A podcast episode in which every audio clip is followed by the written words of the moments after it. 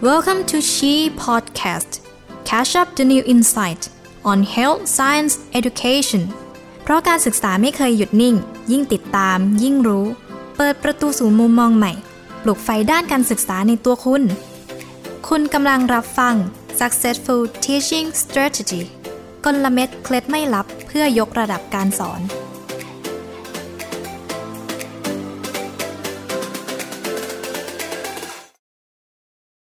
สวัสดีครับท่านผู้ฟังทุกท่านครับเอ่อขอต้อนรับเข้าสู่ She Podcast อีกครั้งหนึ่งนะครับก็พบกับผมอีกครั้งนะครับเอ่อยอดยิ่งแดงประภัยนะครับจากภาควิชาสรีรวิทยาครับแล้วก็เอ่อช่วยสอนนะครับนักศึกษาอยู่ในศูนย์ชีนะครับของศิริราชด้วยครับวันนี้ครับผมมีท็อปิกที่น่าสนใจมากๆท็อปิกนึงนะครับตอนนี้ไปที่ไหนนะครับไม่ว่าจะเป็นเวิร์คช็อปนะครับหรือว่าการเรียนการสอนของนักศึกษาเนี่ยจะมีคำคำนึงครับที่เราจะได้ยินแล้วก็เอ่อมีมีคนพูดถึงเสมอคือ reflection นะครับหรือว่าการสะท้อนการเรียนรู้เพราะฉะนั้นวันนี้นะครับผมเลยอยากจะชวนทุกท่านมาคุยกันเกี่ยวกับเรื่อง effective reflection หรือว่าการสะท้อนประสบการณ์นะครับในที่นี้คือการเรียนรู้ที่มีประสิทธิภาพครับสำหรับวิทยากรที่จะมาร่วมคุยกับผมในวันนี้นะครับเป็นผู้ที่มีประสบการณ์นะครับแล้วก็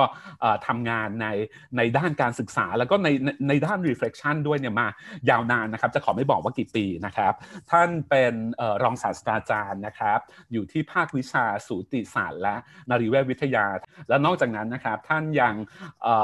ได้รับเกียรตินะครับไปเป็นผู้ช่วยคณบดีของศิริราชนะครับทั้งในส่วนของการศึกษาหลังปริญญาและก็ในส่วนของพัฒนาคุณภาพด้วยนะครับก็จะเป็นใครไปไม่ได้พูดมาถึงตอนนี้ทุกท่านคงจะพอรู้แล้วก็ยินดีต้อนรับนะครับวันนี้รองศาสตราจารย์นายแพทย์ตรีภพเลิศบรรณพงศ์นะครับเข้าสู่ชีพอดแคสต์ของเราครับอาจารย์ตรีภพครับผมขอเรียกอาจารย์ตั้วนะครับขอบคุณอาจารย์ตั้วมากครับยอดจริงครับครับสวัสดีครับอาจารย์ตั้วครับเดี๋ยวนี้เราได้ยินคำว่า reflection กันเยอะมากเลยภาษาไทยก็ยังไม่ค่อยแน่ใจว่าเป็นการสะท้อนหรืออะไรอย่างไรอาจารย์ตั้วครับมันมันคืออะไรครับ reflection เนี่ยครับครับจริงๆถ้าเราพูดถึงเนี่ยมันเป็นบัญญัติศัพท์ที่มันมาภายหลังแต่จริงๆแล้ว reflection เนี่ยผมเชื่อว่ามันมันมีมานานแล้วแหละนะมันมีมานานแล้วใครที่เป็นนักเรียนแพทย์ใครที่เป็นแพทย์เนี่ยย้อนกลับไปผมคิดว่าทุกคนเคยผ่านกระบวนการ reflection ถ้าเราพูดง่ายๆเวลาเราจะ reflect เราต้องไปมองที่ไหนมองกระจกถูกป่ะใช่ไหมมองกระจกนะเพราะฉะนั้นคำว่า reflection ก็เหมือนการมองสะท้อนตัวเองจริงๆมันไม่เฉพาะส่วนบุคคลนะครับอาจจะเป็นองค์กรก็ได้หน่วยงานก็ได้ก็คือการมองสะท้อนตัวเองมองกลับไปที่อดีตของตัวเองแล้วก็มองเพื่ออะไรมองเพื่อพัฒนาตนเองให้ดีกว่าอดีตอันในมุมของ reflection ก็คือการสะท้อน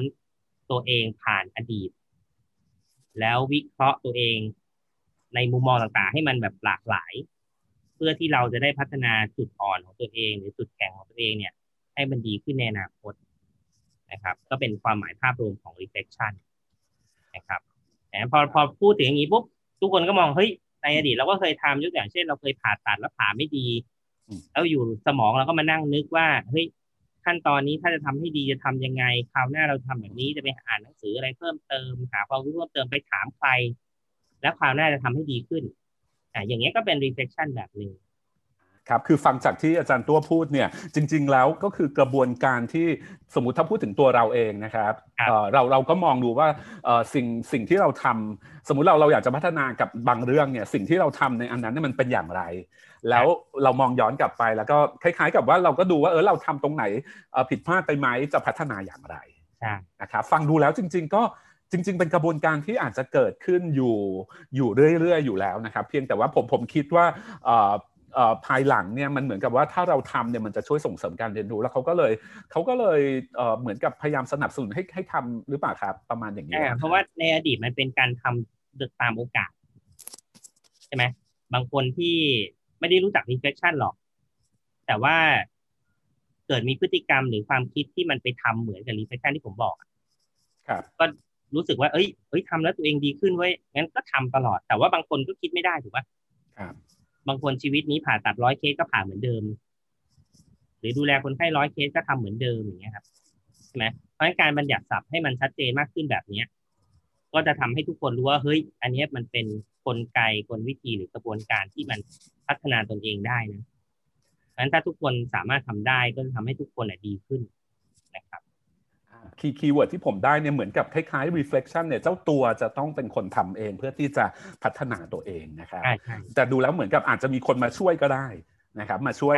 ไกด์ช่วยอะไรต่างๆอาจารย์ตัวครับอาจารย์ตัวลองลองยกตัวอย่างในบริบทของเอ่อเป็นนักศึกษาแพทย์หรือว่าเป็น resident training สิครับที่ที่อาจารย์ตัวเคยใช้เพื่อเพื่อให้ผู้ฟังของเราได้เห็นภาพชัดเจนขึ้นเกี่ยวกับ reflection ครับผมยกตัวอย่างเคยมี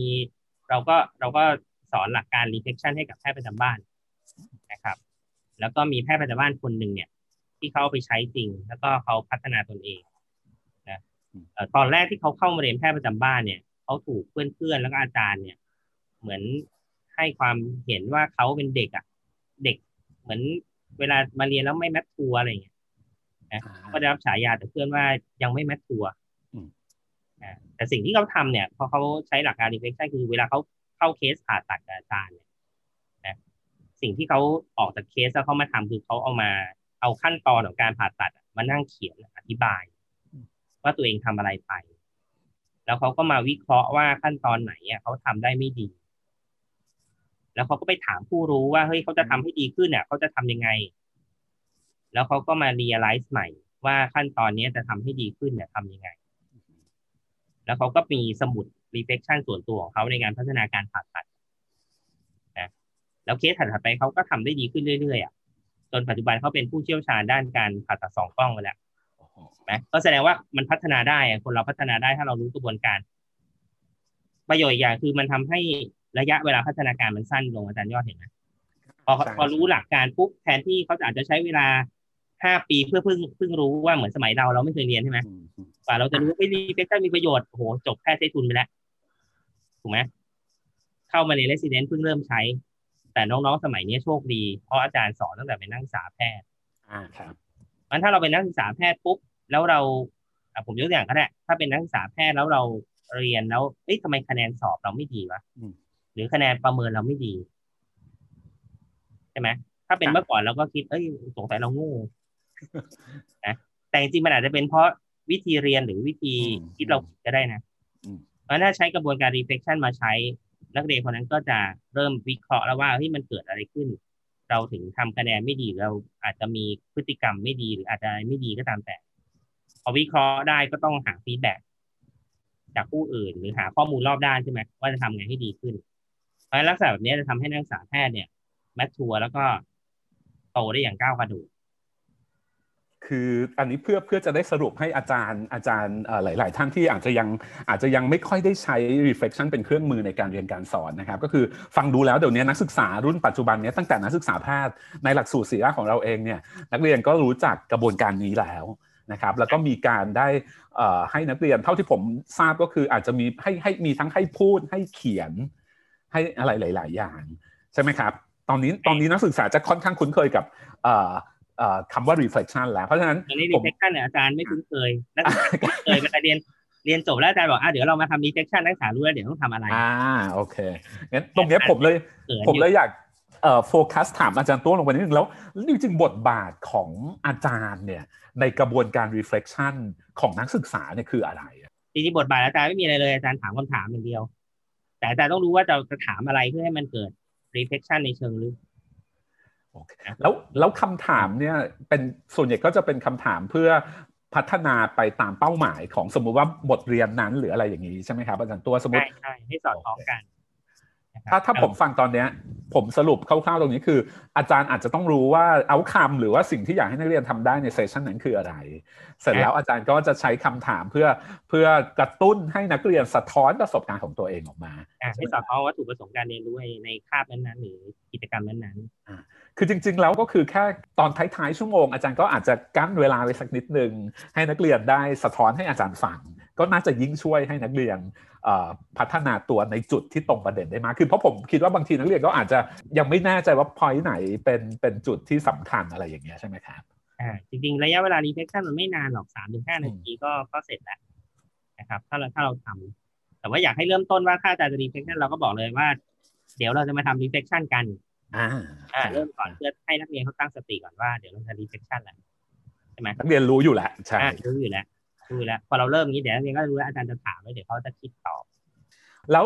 มันมีประโยชน์อะไรในฐานะผู้สอนอีกบ้างไหมฟังดูแล้วทั้งหมดอยู่แต่ในผู้เรียนเลยอาจารย์ตัวมีมีประเด็นมีอะไรตรงนี้เป็นมุมมองที่น่าสนใจไหมครับ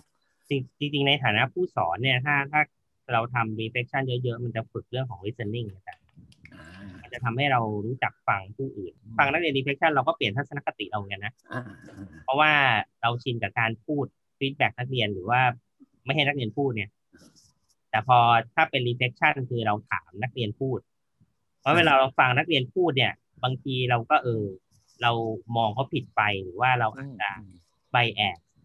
เพราะฉะนั้นมันก็จะเป็นการฝึก deep listening หรือการฟังเชิงลึกการฟังด้วยใจของอาจารย์เออแล้วก็ทำให้อาจารย์ใจเย็นลงนะจริงๆอ่ะครับพวกคนลุกเลยครับไม่ตัดสินใช่ไหมพอเราฟังนักเรียนเยอะๆเราจะไม่ตัดสินว่าเฮ้ยเนี่ยที่ทำไม่ได้เนี่ยเพราะว่านักเรียนโง่อ่ะทำพูดตรงนะใช่ไหมแต่จริงอาจจะไม่ใช่ก็ได้นะที่เขาทำได้แต่พอเขาเข้าใจผิดโอ้คือคือคือพอฟังที่อาจารย์ตัวพูดแล้วมันตัวเองเห็นไดนามิกมากขึ้นอยากสะท้อนนิดนึงแหมอยากจะรีเฟกเดี๋ยวอาจารย์ตัวช่วยช่วยดูว่าเอ๊ะมันมันใช่ไม่ใช่คือผมผมสมมติมองมองตัวเองในฐานะอาจารย์แต่ก่อนเนี่ยเหมือนกับเหมือนกับบทบาทก็คือไม่ว่ายังไงเสร็จแล้วเราจะรีบให้ข้อมูลของเราเลยว่าเธอเป็นอย่างนั้นเธอเป็นอย่างนี้มันเหมือนกับว่าสุดท้ายมันออกมาจากเพอร์สเปกทีฟเดิมๆของเราหรือว่าเนาะแต่พอฟังอาจารย์ตัวแล้วคือแต่พอเราเปลี่ยนบทบาทสักนิดนึงก่อนแทนที่จะรีบแบบให้ฟีดแบ็กเราลองใช้คำถามกระตุ้น reflection แล้วฟังนักศึกษาก่อนนอกจากจะได้ฝึกฟังแล้วบางทีเราอาจจะได้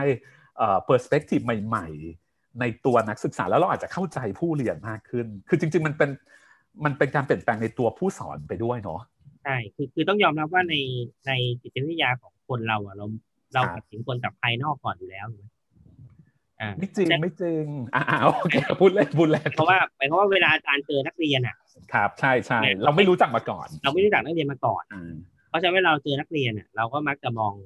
รูปลักษณ์ภายนอกก่อนแล้วเราก็ไอ้คนก็ตัดสินนักเรียนไปเลยว่าไอ้คนนี้น่าจะขี้เกียจคนนี้น่าจะไม่ตั้งใจเรียนคนนี้น่าจะคนนี้ถ้ายิ้มแย้มแจ่มใสคนนี้น่าจะเก่งอะไรอย่างเงี้ยถูกไหมเพราะฉะนั้นพวกนี้มันอาจจะเกิดไบแอสในช่วงแรกแต่ถ้าเราไม่เราไม่ฟังเขาเลยในไบแอสเนี่ยมันก็อาจจะไม่หายไปแต่ถ้าเกิดเราได้ฟังเขาพูดหรือดูเขาปฏิบัติหรือว่ามีประสบการณ์ร่วมกับเขาอย่างเงี้ยไบแอสเหล่านี้มันก็อาจจะลบเลือนหายไปได้นะครับเพราะฉะนั้น reflection ก็จะเป็นจุดหนึ่งที่ทำให้อาจารย์ผู้สอนเนี่ยเข้าใจนักเรียนมากขึ้นว่าจริงๆแล้วเนี่ยสิ่งที่เราเห็นว่าเขาทำได้ไม่ดีมันมีเหตุผลหรือเปล่าหรือสิ่งที่ทำได้ดีมันเกิดขึ้นจากอะไรก็ก็จริงๆการฝึกการฟังเนี่ยเป็นเป็นทักษะจุดอ่อนของอาจารย์ที่เป็นการก็จะช่วยจุดนี้มากนะครับโอ้ตรงนี้เห็นเห็นด้วยตรงนี้ผมเองก็แทบจะไม่เคยมองในมุมนี้มาก่อนแต่พอฟังที่อาจารย์ตัวบอกแล้วเห็นเห็นด้วยจริงๆว่าว่าอาจารย์ก็จะได้ฝึกเรื่องการฟังแล้วแค่นั้นยังไม่พอยังได้เปิดมุมมองใหม่ๆแล้วก็ฟังดูแล้วเหมือนพัฒนาผู้เรียนเพื่อไปสู่สิ่งที่เขาควรจะต้องทำได้แล้วยังพัฒนาผู้สอนให้ให้กลมกล่อมมากขึ้นให้ให้เข้าใจนักศึกษามากขึ้นด้วยจากมุมของนักศึกษาเองด้วยนอกจากทักษะการฟังแล้วเนี่ยมันฝึกทักษะการสร้างบรรยากาศการเรียนของอาจารย์ด้วยครับหลักการขั้นก็คืออาจารย์ต้องสร้างบรรยากาศที่ปลอดภัยนักเรียนถึงจะพูดเพราะฉะนั้นถ้าอาจารย์ใช้น้ำเสียงที่คุกคามท่าทางที่ไม่ไม่เหมาะสมอะไรอย่างเงี้ยนะนักเรียนเขาจะไม่รีเฟลคชั่นดีๆให้อาจารย์ฟังหรือเขาอาจจะไม่ตอบอะไรนะครับอันนี้ก็เป็นมันเหมือนก็เปลี่ยนบุคลิกอาจารย์เหมือนกันนะเปลี่ยนไปเป็นอาจารย์ที่พึงประสงค์อ่ะอาจารย์ตัวเปลี่ยนนะครับโอ้ผมเปลี่ยนเยอะเดี๋ยวเราเดี๋ยวเราให้อาจารย์ตัวแชร์ตอนเทคนิคเนาะก่อนจะไปถึงตรงนั้นถามอีกคำถามนึงก่อนโทษทีนะครับตรงนี้แล้ว reflection นะครับในในเชิงทฤษฎีเนี่ยมันแบ่งเป็นกี่ระดับเอาอันนี้ก่อนดีกว่าแล้วเดี๋ยวเราจะไปดูกันว่าแต่ละระดับจะพาไปยังไงอาจจะทางนั้นผมถามเรื่องระดับก่อนครับมีคนแบ่งไว้หลายระดับแต่ผมเอาเอาแบบง่ายๆด้วยกันครับง่ายๆก็แบ่งไว้สามระดับสามระดับก็คือระดับผิวเผินนะเขาเรียกว่า descriptive ครับระดับเชิงวิเคราะห์ก็เรียก analytic reflection ครับแล้วก็ระดับที่ทำให้เกิดการเปลี่ยนแปลงตัวเองหรือเปลี่ยนแปลงสังคมอะไรเงี้ยก็เรียกว่า critical reflection ยกตัวอย่างให้ฟัง descriptive ก็คือแค่บรรยายให้บอกว่าผ่านประสบการณ์อะไรมาเช่น วันนี้ผมไปผ่าตัดคลอดมาคนไข้อายุเท่านี้เป็นโรคอย่างนี้การผ่าตัดก็มีขั้นตอนอย่างนี้หนึ่งสองสามสี่อะไรนะครับครับอันนี้ก็เรียกว่าเป็น descriptive ก็คือเล่าให้ฟังว่าเกิดเหตุการณ์อะไรขึ้นนะครับซึ่งซึ่งอันนี้จะไม่มีประโยชน์อะไรแต่ก็ยังดีกว่าไม่ทำนะเพราะอย่างน้อยการทำแบบนี้ก็ทำให้เหตุการณ์มันจดจำอยู่ในสมองนะถ้าเราเอาให้ลึกลงไปลึกลงไปคราวนี้ต้องเริ่มมีการวิพากษ์วิจารณ์เหตุการณ์ครับซึ่งการวิพากษ์วิจารณ์เนี่ยอาจจะโดยตัวเราเองหรือโดยผู้อื่นก็ได้ครับก็เหมือนเหมือนเอาเรียกว่ามีข่าวมาแล้วก็เราก็วิจารณ์ข้อดีก็เมาส์กันอ่ะเมาส์เออใช่ขั้นที่สองคือ reflection แบบมีการเมาส์อ่านะการเมาส์แต่ว่าก็เมาส์เสร็จแล้วจบว่ามันเป็นอย่างนั้นอย่างนี้ฉันว่าอย่างนั้นอย่างนี้อะไรอย่างเงี้ยมีคนเขาว่าว่าอย่างนี้ใช่นะอันนี้ก็อาจจะมีบางจุดที่มันกลับเข้าไปกระทบจิตใจบ้างแต่ว่ามันมันมันไม่เป็นระบบคือบางทีก็อาจจะแค่คอมเมนต์เอามันหรืออภิปรายเอามันให้มีบวกติดลบแล้วก็จบกันไปครับนะครับนะแต่ก็ยังดีก็ยังดีกว่าอันแรกเพราะอย่างน้อยอันที่สองก็ยังได้ใช้สมองในการใช่อ่าใช่นะมีการดีเบตกันถ้าเกิดหลายคนนะครับก็เลยต้องมาถึงอันที่สามที่สามเนี่ยคือเอาสิ่งที่ดีเบตกันเนี่ยมาคิดวิเคราะห์เพิ่มขึ้นไปอีกเพื่อให้เกิดการเปลี่ยนแปลงการเปลี่ยนแปลงในที่นี้อาจจะเปลี่ยนแปลงในตัวเราก็ได้เชิงระบบก็ได้เปลี่ยนแปลงเชิงสังคมก็ได้หรือว่าเปลี่ยนแปลงในแง่ของวัฒนธรรมอะไรก็ตามแต่คือมันกระจายผลของ reflection ออกไปภายนอกด้วยก็คือทำให้เกิด change โอเคนะครับนะก็จะชัดเจนถ้าแบ่งสามระดับหรือว่าเขาเข้าใจชัดเจนแต่ว่าก็มีคนแบ่งเป็นสี่ห้าหกระดับซึ่งก็เขาก็ตีรายละเอียดลงในแต่ละระดับลงไปอีกซึ่งก็จะไม่มันแยกกันยากขึ้นครับคือแต่เท่าที่ผมฟังเนี่ยผมคิดว่าอันนึงที่เป็นเมสเสจที่สมมุติว่าผู้ฟังของเราอาจารย์ที่ฟังอยู่อาจจะเทคไปใช้ได้คือ reflection ถ้าไปเราต้องไปให้ถึง change นะนะครับให้ให้ผู้เรียนของเราเปลี่ยนไปในไปในทางที่พัฒนาขึ้นนะนะครับได้ได้นิดได้หน่อยก็ยังดีอ่าไปในที่ที่อยากจะให้เขาไปตามอาจตาม learning outcome หรือตามเป้าหมายของหลักสูตรอะไรก็ตามเพราะฉะนั้นฟังดูแล้วไม่ว่าจะเรียกว่าอะไรก็ตามสเต็ปแรกเนี่ยจะเป็นเหมือนกับว่าเธอทำอะไรมาหรือว่าเกิดอะไรขึ้นก็เหมือนกับให้เขาเล่าใช่ไหมครับพอสเต็ปสองอ่ะเธอคิดยังไงหรือว่าใครคิดยังไงหรือว่า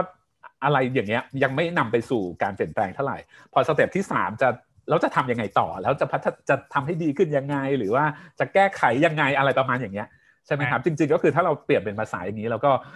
แต่จะเห็นว่าทุกอย่างเนี่ย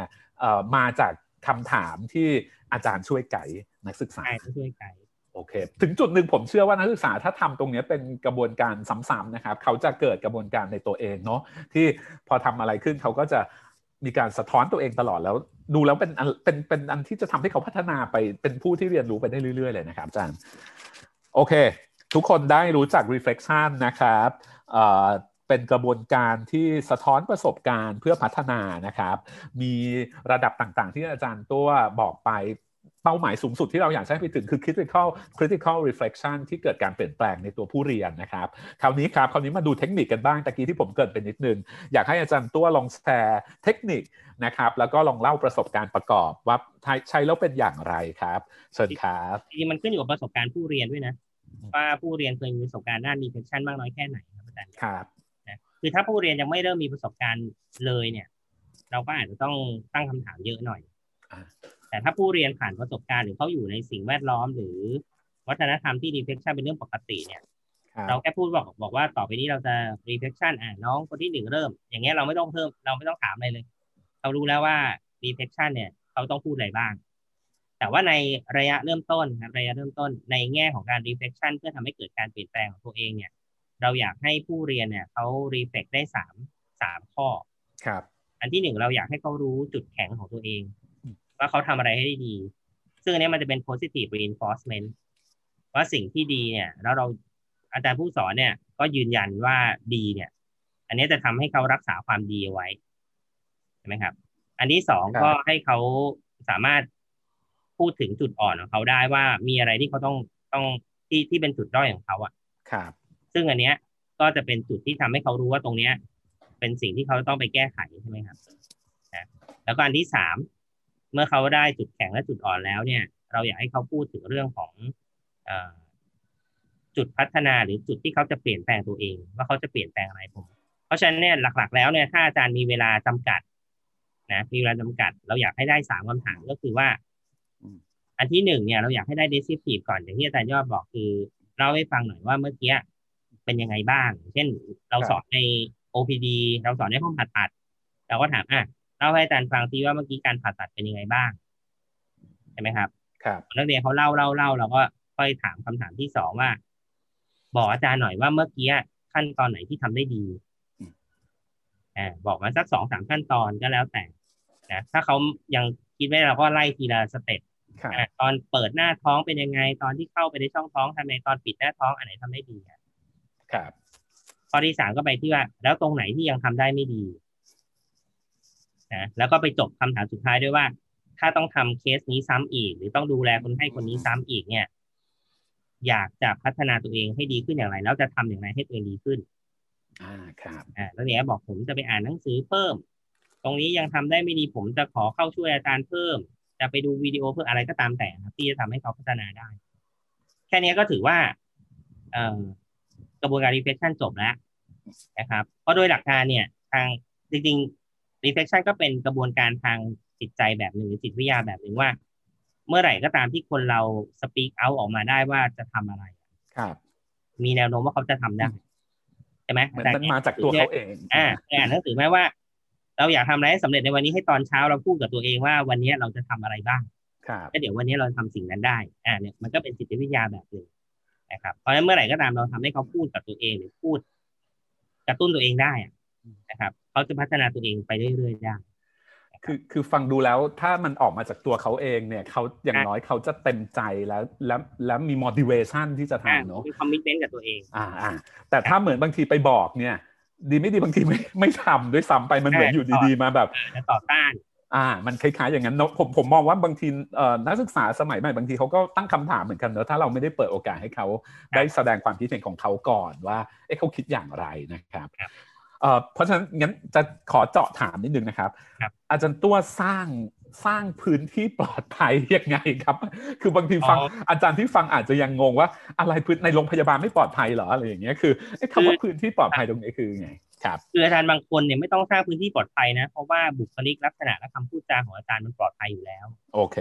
เช่นอาจารย์เป็นคนที่พูดจาไพเราะครับพฤติกรรมในการดูแลคนไข้สุภาพไม่ไม่ก้าวร้าว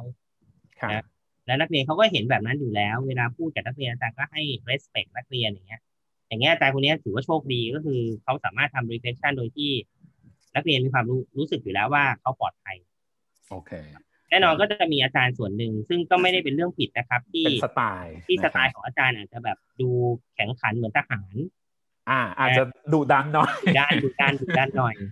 ดุดันหน่อยอย่างเงี้ยก็อาจจะต้องใช้การเจรจาของcommunicateกันนิดหน่อย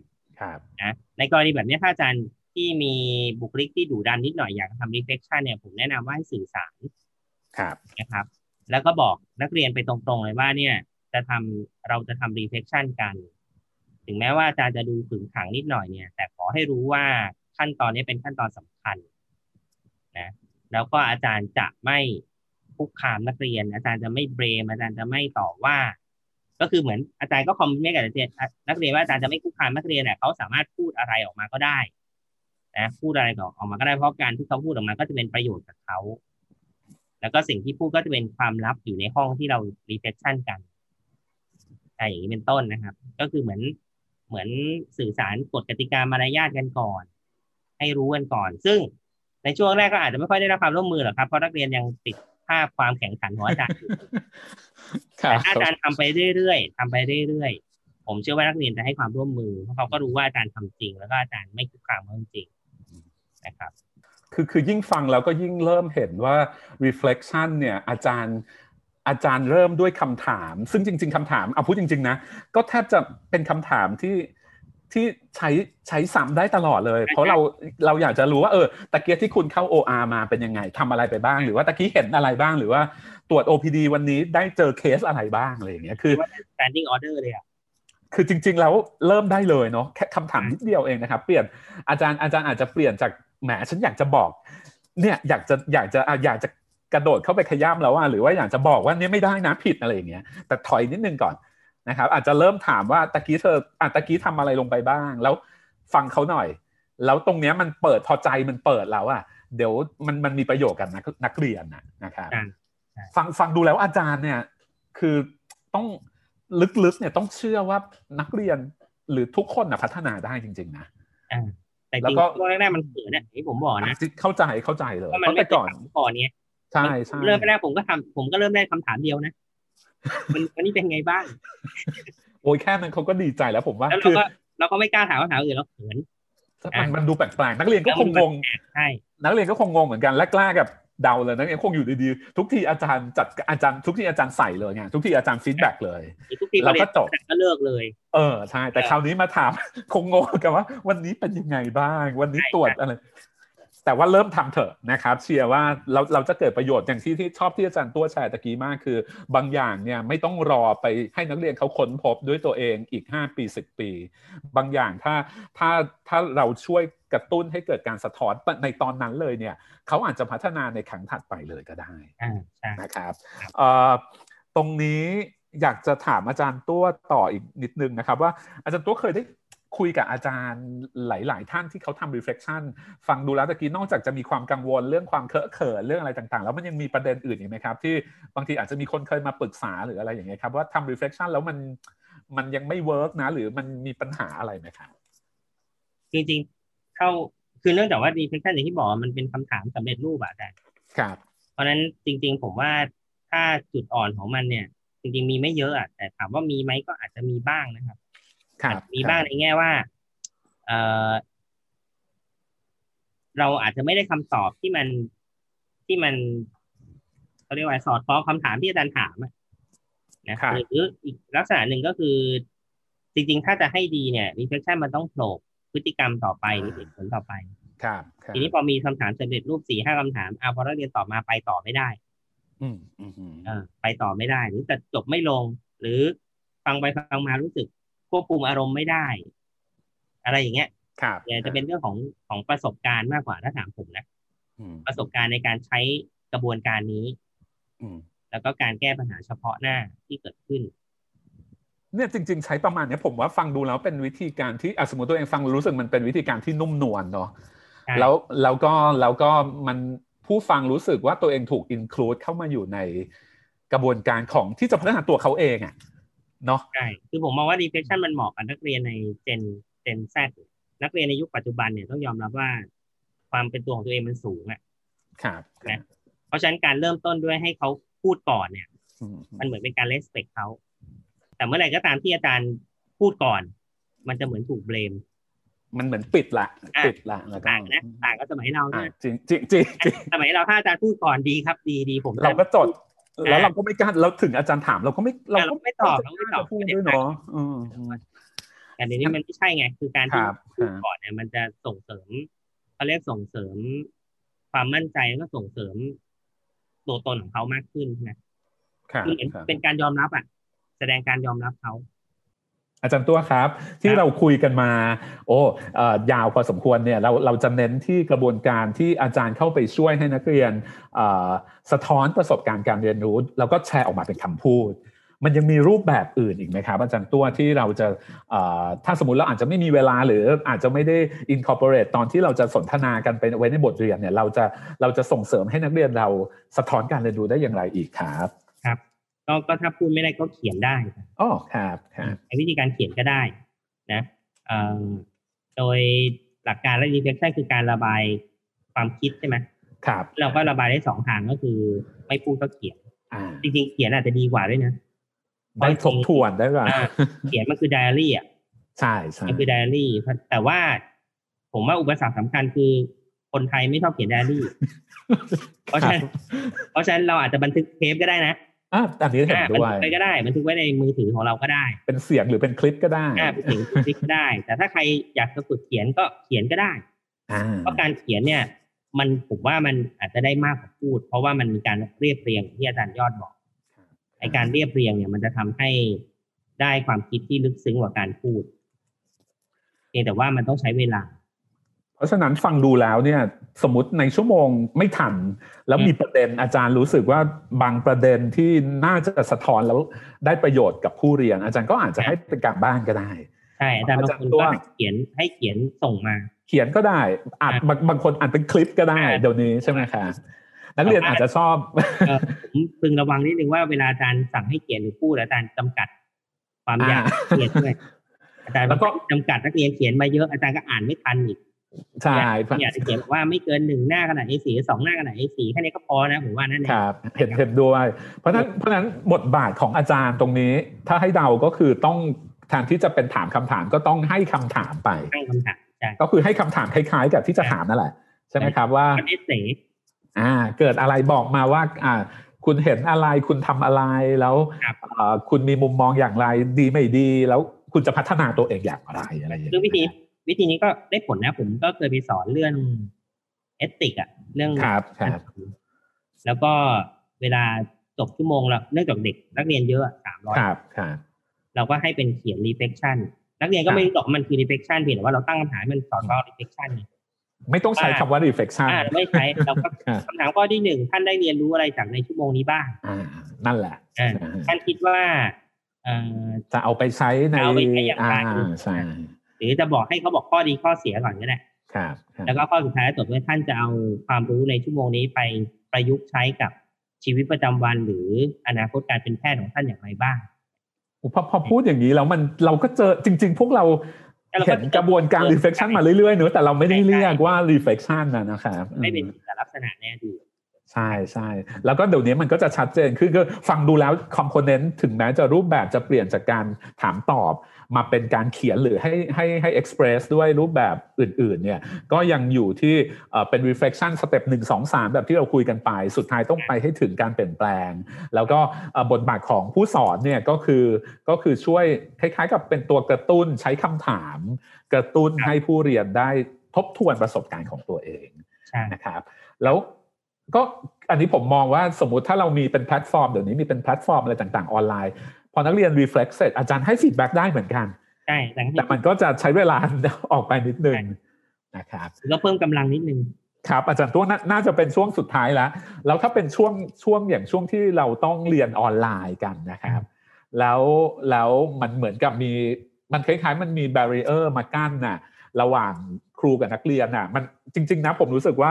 มันบางทีมันก็ดูห่างกันไปเรื่อยๆเนี่ย reflection จะเข้ามีบทเข้ามามีบทบาทอะไรที่จะช่วยส่งเสริมทั้งการเรียนรู้แล้วก็ interaction ระหว่างครูกับศิษย์นะครับ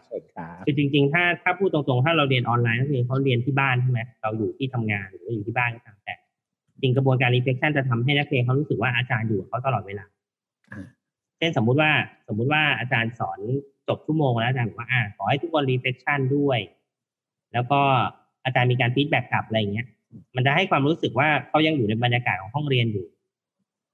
แต่ถ้าเรียนแล้วจบกันไปเลยอย่างเงี้ยโดยทั่วไปแล้วก็เด็กเขาจะรู้สึกว่ามันเหือนห่างกับห้องเรียนบางคนจะรู้สึกไม่ปลอดภัยรู้สึกไม่เซฟตี้กับการเรียนรู้สึกว่าจะทำไม่ได้นะงั้นกระบวนการนี้ถ้ามีแทรกเข้าไปซึ่งจริงต้องยอมรับว่าของทางศรีราชเองเราก็ยังไม่ได้มี ร้อยเปอร์เซ็นต์ แต่ถ้ามันมีได้เนี่ยมันก็จะทำให้บรรยากาศการเรียนออนไลน์มันดีขึ้นขอบคุณอาจารย์ตัวมากคือมันผมผมมองว่ามันเป็นเหมือนกับเป็น human connection เนอะมันเป็นเหมือนกับเอ่อ interaction เหมือนกับอาจารย์มันเป็นการแสดงความห่วงใยด้วยอ่ะเอ่อฉันอาจารย์แคร์ว่าเธออาจารย์แคร์การเรียนรู้ของนักเรียนนะแล้วนักเรียนก็ตอบมาแล้วประโยชน์ที่เกิดขึ้นนอกจากจะได้ทบทวนของตัวเองแล้วมันมันเป็นความรู้สึกที่มันมีครูอ่ะเนาะเหมือนกับจริง reflection เนี่ยมันไม่ใช่แค่การสื่อสารโดยวาจาหรือการเขียนนะอาจารย์ยอดครับถ้าเราดูไปลึกๆ reflection เนี่ยมันมีการสื่อสารด้วยใจแทรกเข้าไปด้วยเพราะการจะ reflection ออกมามันต้องคิดวิเคราะห์แล้วก็ใช้ใจเข้ามาในการสื่อสารจริงใช่งั้นถ้าเราไปอ่านบทความที่เอออ่านข้อเขียนของนักเรียนที่ reflection เนี่ยเราจะได้อารมณ์ของนักเรียนเข้ามาด้วยจริงเลยพอพอนึกย้อนไปถูกไหมเพราะฉะนั้นมันไม่ใช่การเขียนตอบเหมือนข้อสอบอัตนัยทั่วไปครับหรือไม่ใช่การพูดเหมือนสอบออรัลทั่วไปมันมีใจมาเกี่ยวข้องเพราะฉะนั้นคอนเนคชันมันจะเกิดได้โอ้โห หคือคือวันวันนี้ที่ที่ได้คุยกับอาจารย์ตัวมารู้สึกว่ารู้สึกว่าตัวเองได้ explore reflection ไปอีกระดับหนึ่งเลยอ่ะแต่ก่อนก็รู้สึกมันก็เป็นสเต็ปอยู่ในหนังสือ textbook ทางการศึกษานะครับแต่พอพอพอสเต็ปนั้นมันถูกเอาไปใช้จริงมันมันมันเหมือนกับมันเรียกคืนความเป็นมนุษย์ในกระบวนการการเรียนรู้ยังไงก็ไม่รู้เนาะประมาณนั้นแล้วก็แล้วก็มันมันช่วยมันช่วยมันมีประโยชน์ทั้งต่อผู้เรียนแล้วก็ต่อผู้สอนแล้วยังสร้างคอนเนคชั่นเอ่อให้ให้มันมีขึ้นแล้วมันมันดีมันวินวินทั้งสองฝ่ายอ่ะผมผมมองว่าอย่างนั้นนะครับเอ่อสุดท้ายละนะครับอาจารย์ตัวอยากจะสรุปอะไรหรืออยากจะฝากอะไรสั้นๆนะครับถึงผู้ฟังของเราให้กลับไปนะครับแล้วก็ได้ทำ reflection ได้อย่างมีประสิทธิภาพกับนักเรียนของเราครับครับผมผมคิดว่า reflection เป็นกระบวนการที่มีประโยชน์ในการเรียนรู้นะถ้าอาจารย์ท่านไหนยังยังไม่อินอาจารย์อาจจะเริ่มที่ตัวเองก่อนลอง reflection ตัวเองก่อนในกิจกรรมที่อาจารย์ทำในแต่ละวันครับแล้วก็ค่อยๆขยายไปคนรอบข้างแล้วถ้าอาจารย์อยากเอามาใช้ในการในการสอนเนี่ยอาจารย์ก็ลองหาโอกาสที่อาจารย์มีเวลาและทำได้แล้วก็ลองแอพพลายกระบวนการ reflection ให้เข้าไปในระยะแรกหรือในช่วงแรกที่เราเริ่มทำไม่จำเป็นจะต้องทำทุกกิจกรรมนะอาจารย์นะเพราะเมื่อเป็นทักษะที่มันทำให้เกิดการเปลี่ยนแปลงของของคนน่ะครับนะมันก็หมายความว่าอาจารย์ต้องเปลี่ยนตัวเองด้วยถูกไหมมันการเปลี่ยนตัวเองมันก็ต้องค่อยเป็นค่อยไปแต่มาให้แบบวันนี้ผมไม่เคย reflection แล้วพรุ่งนี้ผม reflection ได้อย่างร้อยเปอร์เซ็นต์อย่างเงี้ยอาจารย์จะเกิดความเครียดครับเพราะฉะนั้นอาจารย์ก็ค่อยเป็นค่อยไปว่าโอเคอาทิตย์นึงจะขอทำ reflection สักสามคาบถ้าสามคาบทำได้ดีแล้วขอเพิ่มเป็นห้าคาบเพิ่มเป็นหนึ่งวันเพิ่มไปเรื่อยๆนะครับเราไม่ได้กำหนดหรอกว่าอาจารย์ต้อง reflection ได้ได้สำเร็จเมื่อไหร่ใช่ไหมครับแต่ขอให้อาจารย์ได้ลงมือทำแค่นั้นผมว่านักเรียนก็ได้ประโยชน์แล้วครับนะครับก็ฝากไว้ด้วยครับวันนี้ต้องขอบคุณนะครับต้องเป็นทางการนิดนึงตอนปิดนะครับขอบคุณรองศาสตราจารย์นายแพทย์นะครับตรีภพเลิศบรรณพงศ์มากๆเลยนะครับที่ที่มาแชร์ทั้ง